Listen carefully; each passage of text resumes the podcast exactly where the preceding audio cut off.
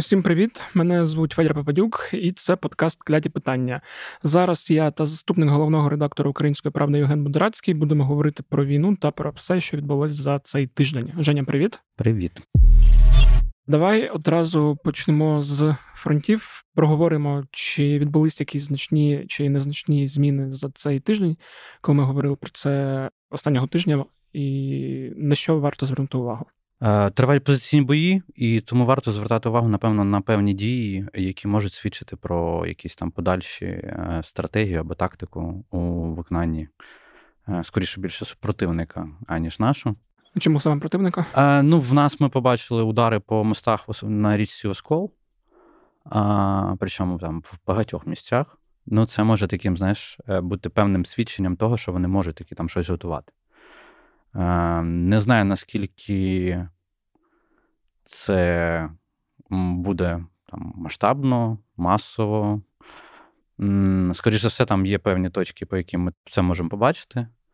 Е, якщо ми побачимо умовно наступ на Синьківку, яка є там для цього е, сектору доволі важливою, то тоді це може бути таким негласним певним підтвердженням того, що вони там щось дійсно планують там розвернути. Це якщо брати от Лиман і Куп'янський напрямок. Mm-hmm. Так? Якщо йти по карті нижче, то ми бачимо певну їхню активність в районі Бахмута. Там, начебто, змінився керівник одного з підрозділів, який там воює. Всі російські пабліки думали, що це призведе до того, що вони припинять оцю дивну тактику контратакувальних штурмів. Угу. Але як показує от, оцей тиждень, нічого не припинилось, і е, це дає певний шанс для нас, що вони не знають, що там робити, більш-менш, якщо брати глобально.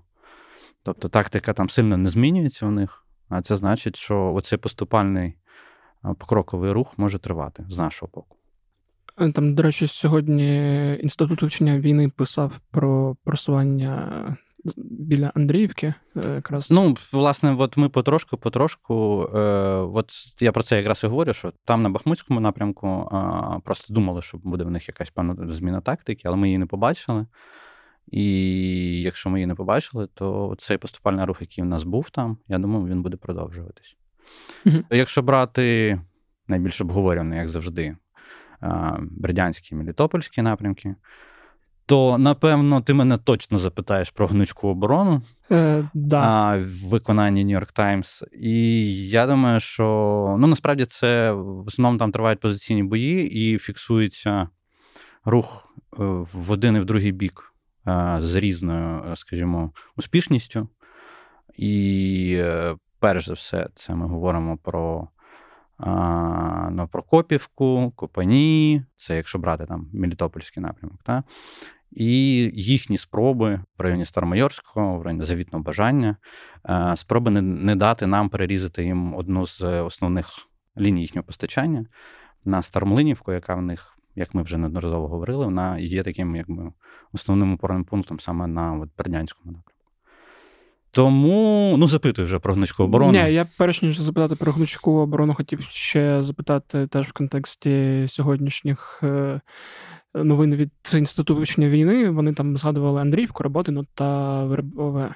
І, власне, там теж казали про просування навколо. Ну, Розумієш, що там е, те, що от якраз дало поштовх Нью-Йорк Таймс е, цю тему рити. Та? У мене останнім часом до Нью-Йорк Таймс багато питань, але. Не будемо зараз про них, та будемо просто про те, що про що вони говорили, і про що росіяни теж починають вже говорити. Про щось таке, що гоночка оборона.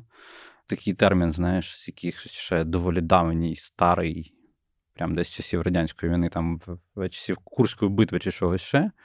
Що росіяни там інколи можуть нас підпускати. То, що називається, якби полишати позиції не контрактувати в ті моменти, коли, начебто, вони мали б контратакувати, запускають на якісь вільні простори для того, щоб прям бити по техніці плотно. Ну, тобто є така тактика, але ну от саме до цього терміну гнучка оборона. Я не є військовим експертом, знаєш, щоб прям е, точно тобі сказати, чи він відповідає дійсності цей термін. Е, В принципі, це там напевно, один з чинників того, що я як в моєму розумінні є маневреною обороною, тобто міняємо позиції для того, щоб легше контратакувати. Ну, якщо вже заговорили, то я якраз хотів е, запитати про різницю між маневреною обороною і гнучкою, тому що те, що я прочитав на New York Times, мені здалось схожим на те, що робили Збройні Сили України на початку повномасштабного вторгнення, е, коли теж е, людей було недостатньо, і треба було маневрувати, відступати, щоб потім наступати. І оця маневрена оборона і гнучка оборона, так розумію, це не одне те саме. Ні, це не одне те саме, тому що е, то, що вкладається в термін гнучкої оборони, це в принципі ми бачимо, що тактика мінних полів, та вона трошки е, ну, наші достатньо плотно прибились. Е, до них ну, пробились, скажімо так. І міні-поля вже не є настільки ефективним, тому що дуже маленькі відстані вже між лінією зіткнення між сторонами. Та. І виходить так, що тут треба якось діяти інакше. І якщо ти не можеш там якийсь прямий натиск стримати, то ти повинен такі пастки якісь робити. Але тут вже не йдеться. Маневрна оборона, вона ж може бути там з віддаванням позиції, зміною позицій. Тут трошки інакше. Тут вони просто намагаються запустити uh-huh. для того, щоб в певний момент контратакувати. Тобто, це запуск скоріше. Ну, я принаймні так прочитав цей матеріал New York Times. Я принаймні так е, бачив, от саме такий приклад цього там під час Другої світової. Uh-huh. Але ну я не знаю наскільки там ця тактика може бути дієвою, чи дійсно вона є. Ну, принаймні, ті експерти, які про неї говорять, це люди з хороших е, таких західних інститутів, е, достатньо там авторитетні експерти. Е, тому, напевно, цей термін ми будемо частіше чути, і, напевно, будемо для себе його все більше і більше розкривати. А що, ну, якщо спілкувався, не спілкувався з хлопцями, які стоять на тих напрямках, е, щось таке відмічається чи ні? От цього тижня саме я не спілкувався саме з хлопцями на Мелітопольському напрямку. Та я спілкувався з хлопцями на Бердянському напрямку, але там ну вони говорять, що так, змінилось, але вони це пояснюють або там аргументують тим, типу, що у росіян е- трошки складніше стало з артою. Угу. Ну, не глобально, зразу, щоб знаєш, бо в нас там люблять знову почнуть говорити про там снарядний голод або ще щось. А, Що вони, типу, змушені до такої тактики вдаватись. Але щоб так е, говорити, теж, що це якийсь стратегічний глобальний там перекос, зміна, то якраз хлопці цього не відчувають.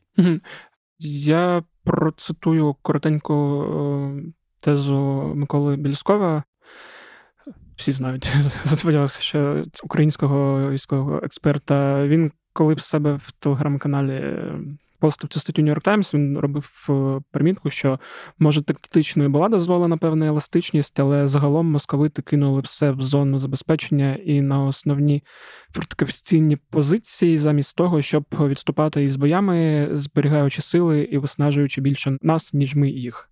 Тобто, з того, що він написав, я так зрозумів, що ну можливо він трошки по-своєму це бачить. Ну yeah. е, знаєш, в мене, от е, з того моменту, коли ми говорили про Купінський напрямок і позиції генштабу, скільки там росіян і що вони там хочуть. У мене з того моменту склалось враження, що е, такі да, вони, по-перше, тут я погоджую, що вони кинули багато туди. Не впевнений, що замість того, щоб відступати, скоріше, напевно, е, щоб цей вдатись до такого mm-hmm. якоїсь зміни певної тактики. Я не знаю, наскільки воно їм буде помічне. Сподіваюсь, звісно, що ні.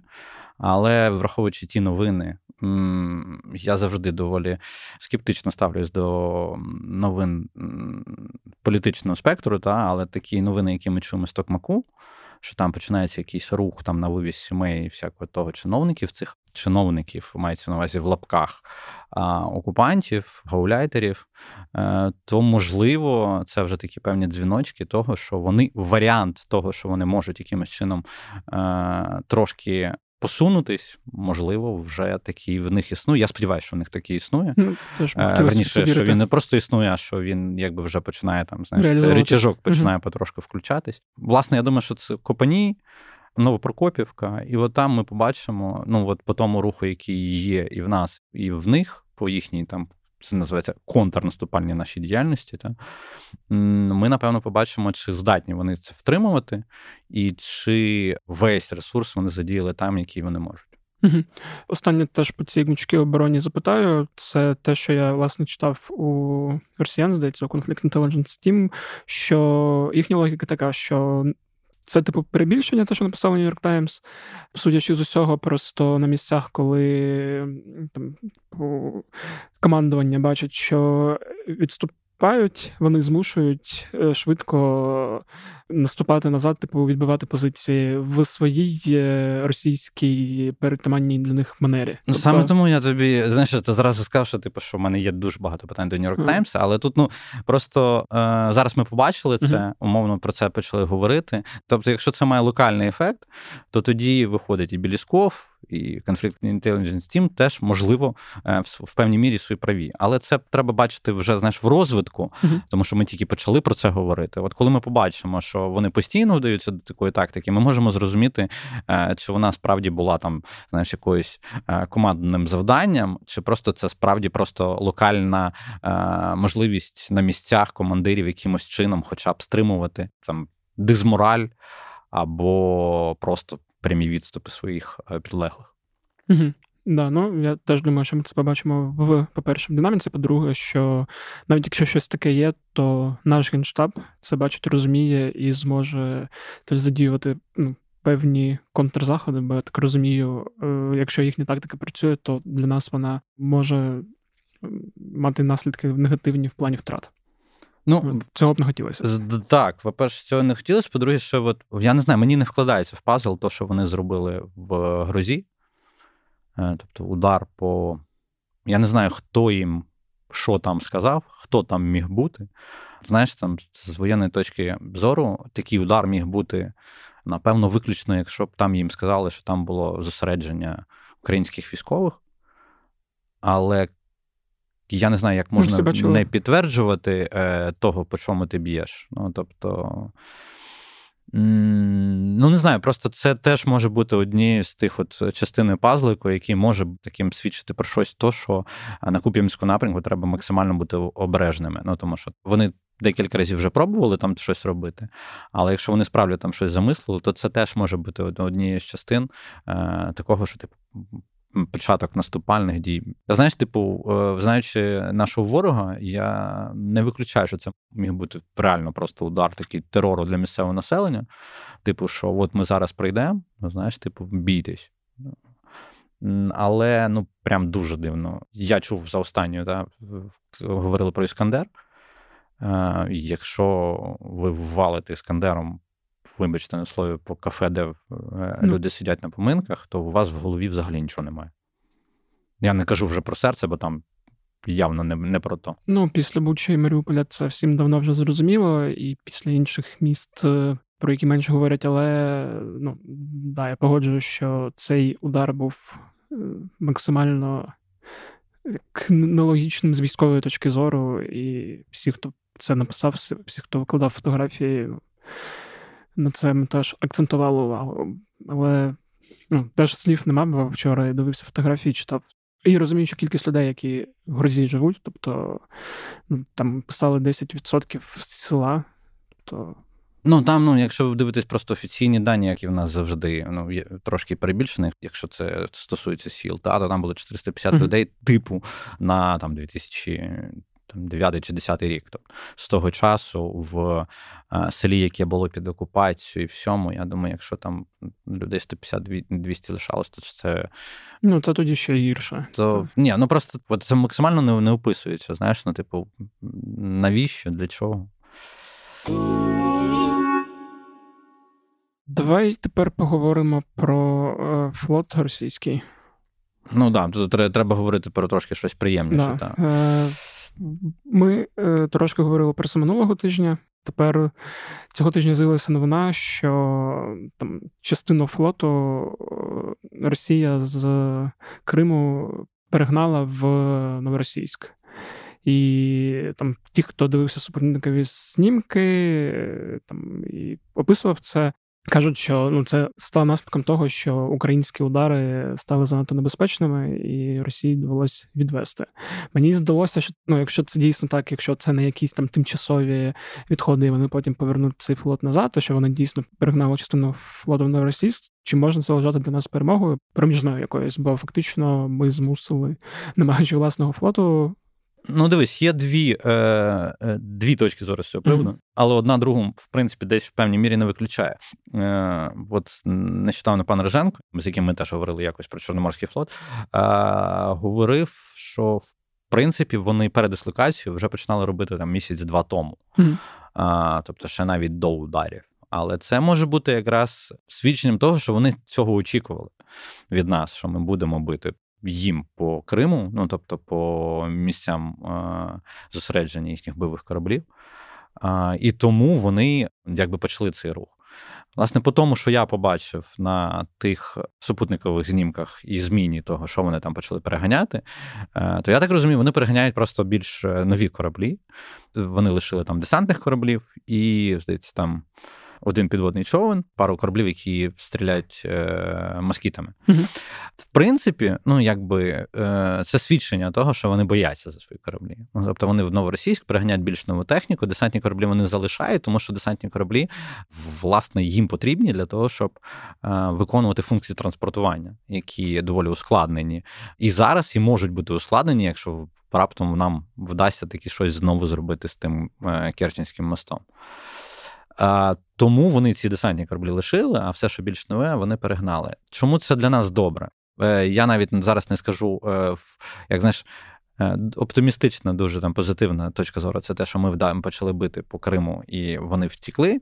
Є більш така стримана точка зору, що вони просто передислокуються для того, щоб не підставляти під удар, але при цьому удари продовжаться.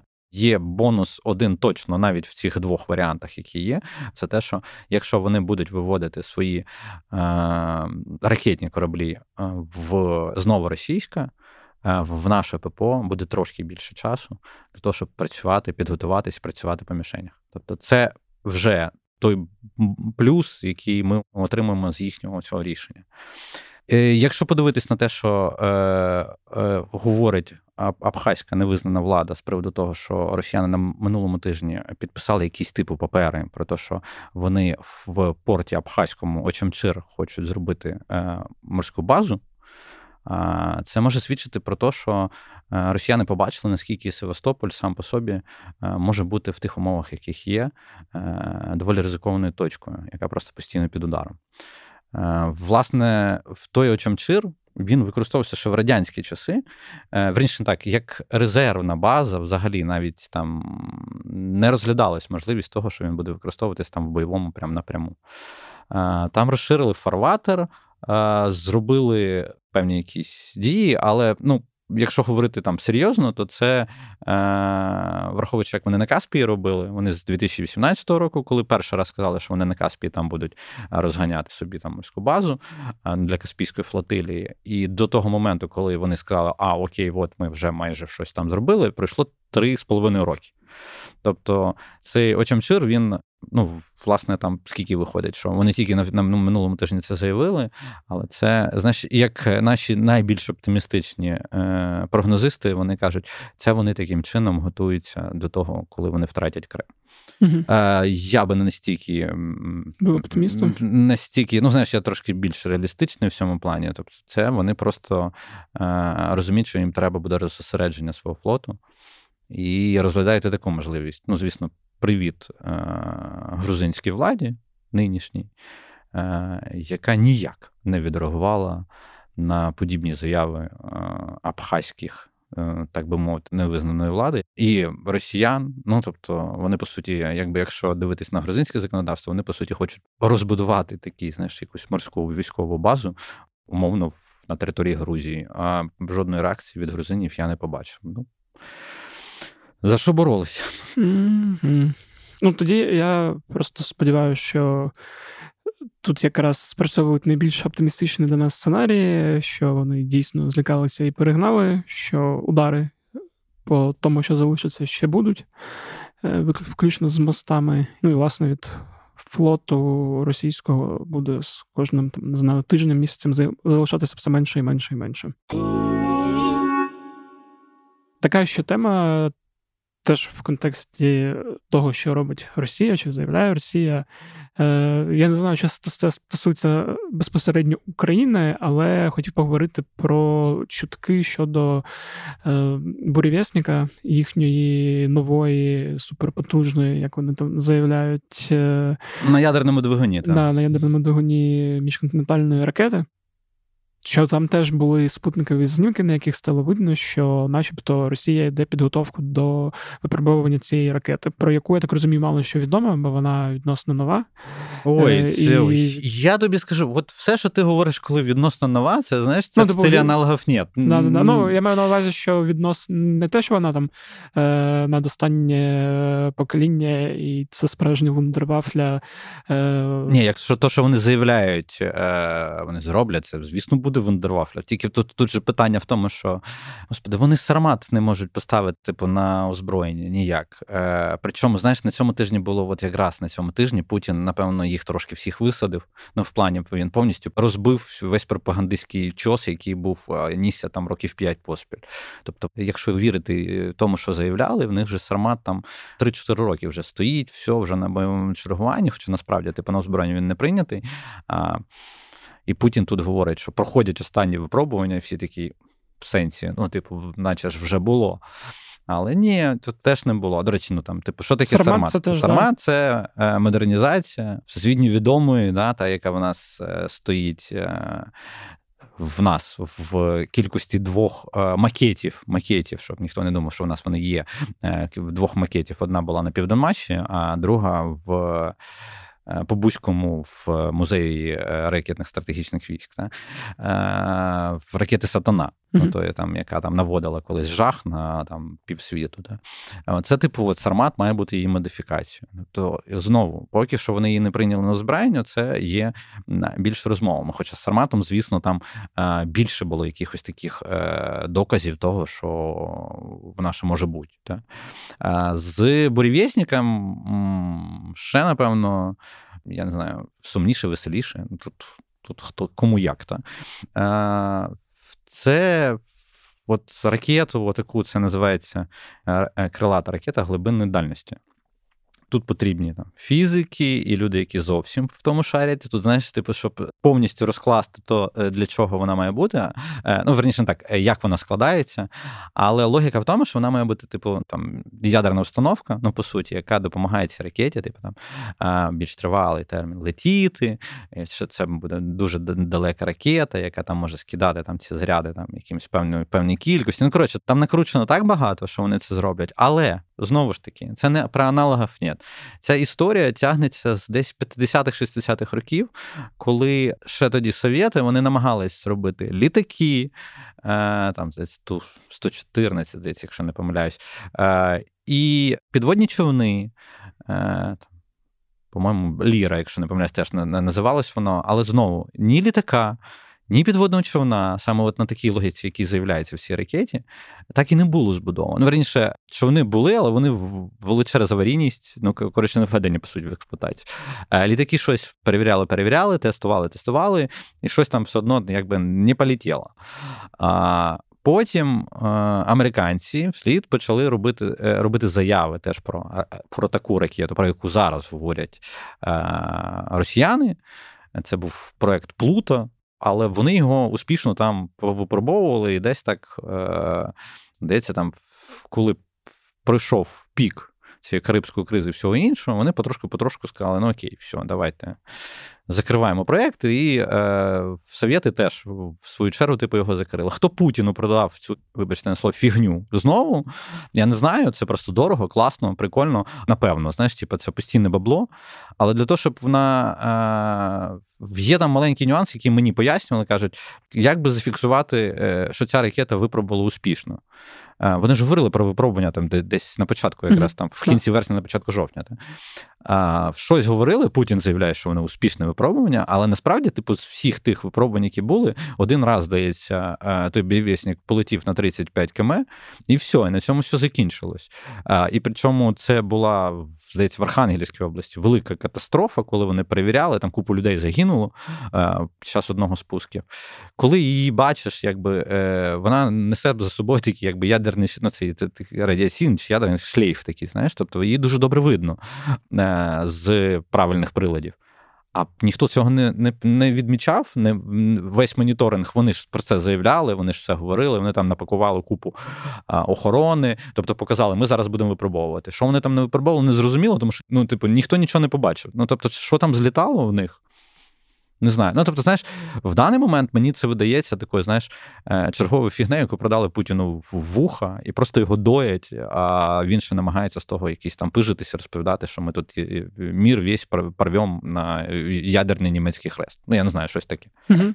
Да, це що цікаво в контексті, теж сьогодні новина з'явилася там буквально перед записом про те, що їхня так звана Госдума, ну не так звана, власне, Госдума просто не є якоюсь інституцією незалежною, що збирається обговорювати відмову від договору про заборону ядерних випробувань. Тобто, я так розумію, що це вже таке буде перетворюватися на якийсь е, на Ну, ми знову граємо граємо да, в ядерні старшилки. О, типу, да. І цього разу вже якісь континентальні. Да. І в контексті ще цих смішних заяв. Е, Хоча, може, дійсно вперше в житті погоджуюсь з Маргарітою Сіманян. Може, і можна вдарити Господи, ядерною. Ніколи не погоджуюся з Маргарітою Сіманян. Ну, коли вона пропонує вдарити по Сибіру ядерною ракетою, то. Ну, що там в голові в тих ідіотів?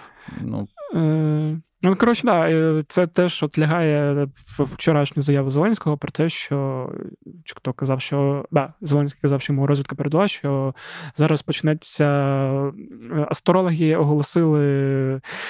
Появу запугування ядерних ударів, От як в грі Герої три тиждень так прогнозували. От це, судячи з усього, знову нам доведеться від Росії чекати, напружуватись, згадувати щоковицю. Сподіваюся, що вже не буде такої, от прям трошки істерії, як це було там рік тому, коли ми ще боялися. Ну, істерія, я не знаю, хто там як боявся. Ну, Ні, ну, істерія я, я була знаю така, які да, боялися. мемна, я би сказав. Ну, мемна вона була від того, що треба було кудись цей страх переганяти в щось смішне і трошки еротичне.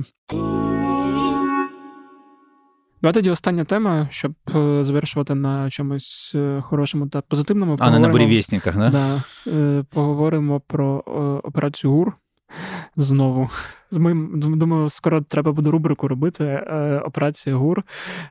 щоб там Бажано, щоб вона кожного тижня була і така об'ємна. Ну, єдине, щоб люди в полон не потрапляли. Оце да. та... Давай розкажи що було цього тижня? Ну, власне, всі, якщо хтось не бачив, подивіться в новинах, почитайте. Там е, ГУР виклало е, якби кадри того, як висаджувалось в Криму в чергове. Це вже, я так розумію, з тих, що відомі, це ну, дру, другий чи третій. Ой, та там їх багато було. Тому цього разу це було в ніч з 3 на 4 uh-huh. жовтня. А, Операція ГУР говорить про те, що була успішна, але росіяни кажуть, що там захопили в полон одного нашого бійця. Ну там, в принципі, здається, і е, нам ГУР теж коментував, що було з стратами. Е, Так, ну все одно, типу, що операція була успішна, але ну і, на жаль, з втратами, і е, захопили е, полонену. Там в чому історія не в якби в самій операції, що знову ми в Криму. А з другого боку, то, як росіяни подають нашу полонену. Це доволі дивно, тому що вони подають е, людину, називаючи її підполковником, і показуючи зовсім інші фотки.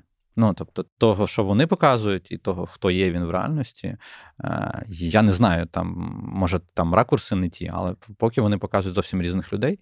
Хоча насправді вони спочатку ж взагалі не визнавали, що там щось було. Це теж такий, знаєш, дзвіночок з приводу того успішності і неуспішності операції. Тобто, е, це якраз про те, що операція, значить, була успішною, якщо росіяни максимально боялись е, про неї говорити. Але коли вже прямо було якби підтвердження пряме, то вони вже вирішили поділитись тим, що вони взяли в когось полон. Ну, скажімо так, я сподіваюся, що все те, що вони показували, і те, щоб вони показували людину, що та людина просто опиниться в списку на обмін, і знаючи, що ГУР вміє працювати з цими речами, що людина повернеться додому. Це з одного боку, з другого боку. В принципі, це чергове підтвердження того, що якщо росіяни говорять про те, що Крим фортеця, вони реально просто помиляються. І гур їм доводиться зразу в раз. Ну або фортеця з великою кількістю вхідних отворів, вхідних куди можна так. спокійно. А, Ну так, це значить, і типа, і от в продовження можна зразу сказати, що а, ми мали операцію ГУР і мали от е, те, що в Білграді е, навело шороху. То, що, типу, що наші говорять про те, що ми. Е, по суті, там захантили С-400 Тріумф, причому наші впевнені, що це воно. Як крім е, там максимальної детонації, яку було чути там по е, на відео, е, я нічого не можу сказати. Тобто я не побачив. Росіяни, звісно, кажуть, що взагалі там нічого не було. Але якщо росіяни кажуть, що взагалі нічого не було, це значить, а там щось таке щось таке було. Щось таке було. То питання тільки, чи це було С-400. Якщо це С-400, то це ще один привіт їм. Це дуже дорого, як ми говорили там. Якщо е, йдеться про РЛС-ку, то це супер дорого. А якщо йдеться про пускові, це теж е, нам впомічне на майбутнє. Ну, це просто чергове підтвердження. Вони ж з Білграда стартували. Ну от е, Білград отримує назад. Те, як, на, на що молились, на то і напорюється. Ну, так, це чудово. Думаю, якось треба взагалі буде поговорити про різницю між українським гуру і їхнім російським аналогом угу. якого нет, е, тому що ця війна показала активність е, наших і гур, сил спецоперацій, і диверсійних груп, і пасивність їхню. О, давай, знаєш, як да. як з нашими з тими з дронами, з тим всім, да. там з марічками, з тим, залишимо, знаєш, типа анонсуємо. Окей, я я якраз зараз... по цій темі угу. окремо підготуюсь. Да. Е, Тоді дуже дякую тобі за цю розмову. Е, Як завжди, все було по ділу і інформаційно. Тільки компактно. І компактно, да. Е, наступного тижня спробуємо подовше. І сподіваюсь, буде більше хороших тем для обговорення. Ось такий от вийшов епізод. Дуже дякую, що дослухали. Якщо ви дослухали, то, мабуть, ви можете поставити оціночку цьому подкасту в Apple Podcast, написати там якийсь комент, або поставити оціночку на Spotify. Або а, в Google Podcast ставити оціночки не можна, та й скоро Google подкасту не буде. До речі, якщо ви слухаєте подкасти на Google Podcast, то готуйтесь до того, що скоро вони мігрують в YouTube Music, бо так Google вирішив, про що мені нещодавно написав. Також нагадую про донати на Збройні Сили України, фонд Повернись живим, фонд Сергія Притули.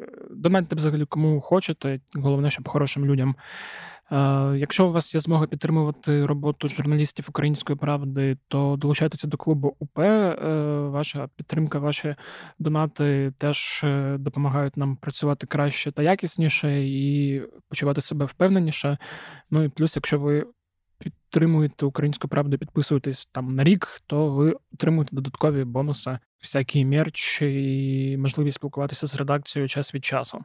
Нагадую про розділ з подкастами на українській правді. Там є багато різних подкастів. Може, знайдете для себе щось цікаве та те, що вам буде подобатися, окрім глядах питань. Е, на цьому все. З вами був Федір Попадюк. Ще раз нагадую, якщо у вас є теми та пропозиції, то кидайте їх по лінку, який буде в описі цього подкасту. Ну а я з вами прощаюся. Бувайте здорові!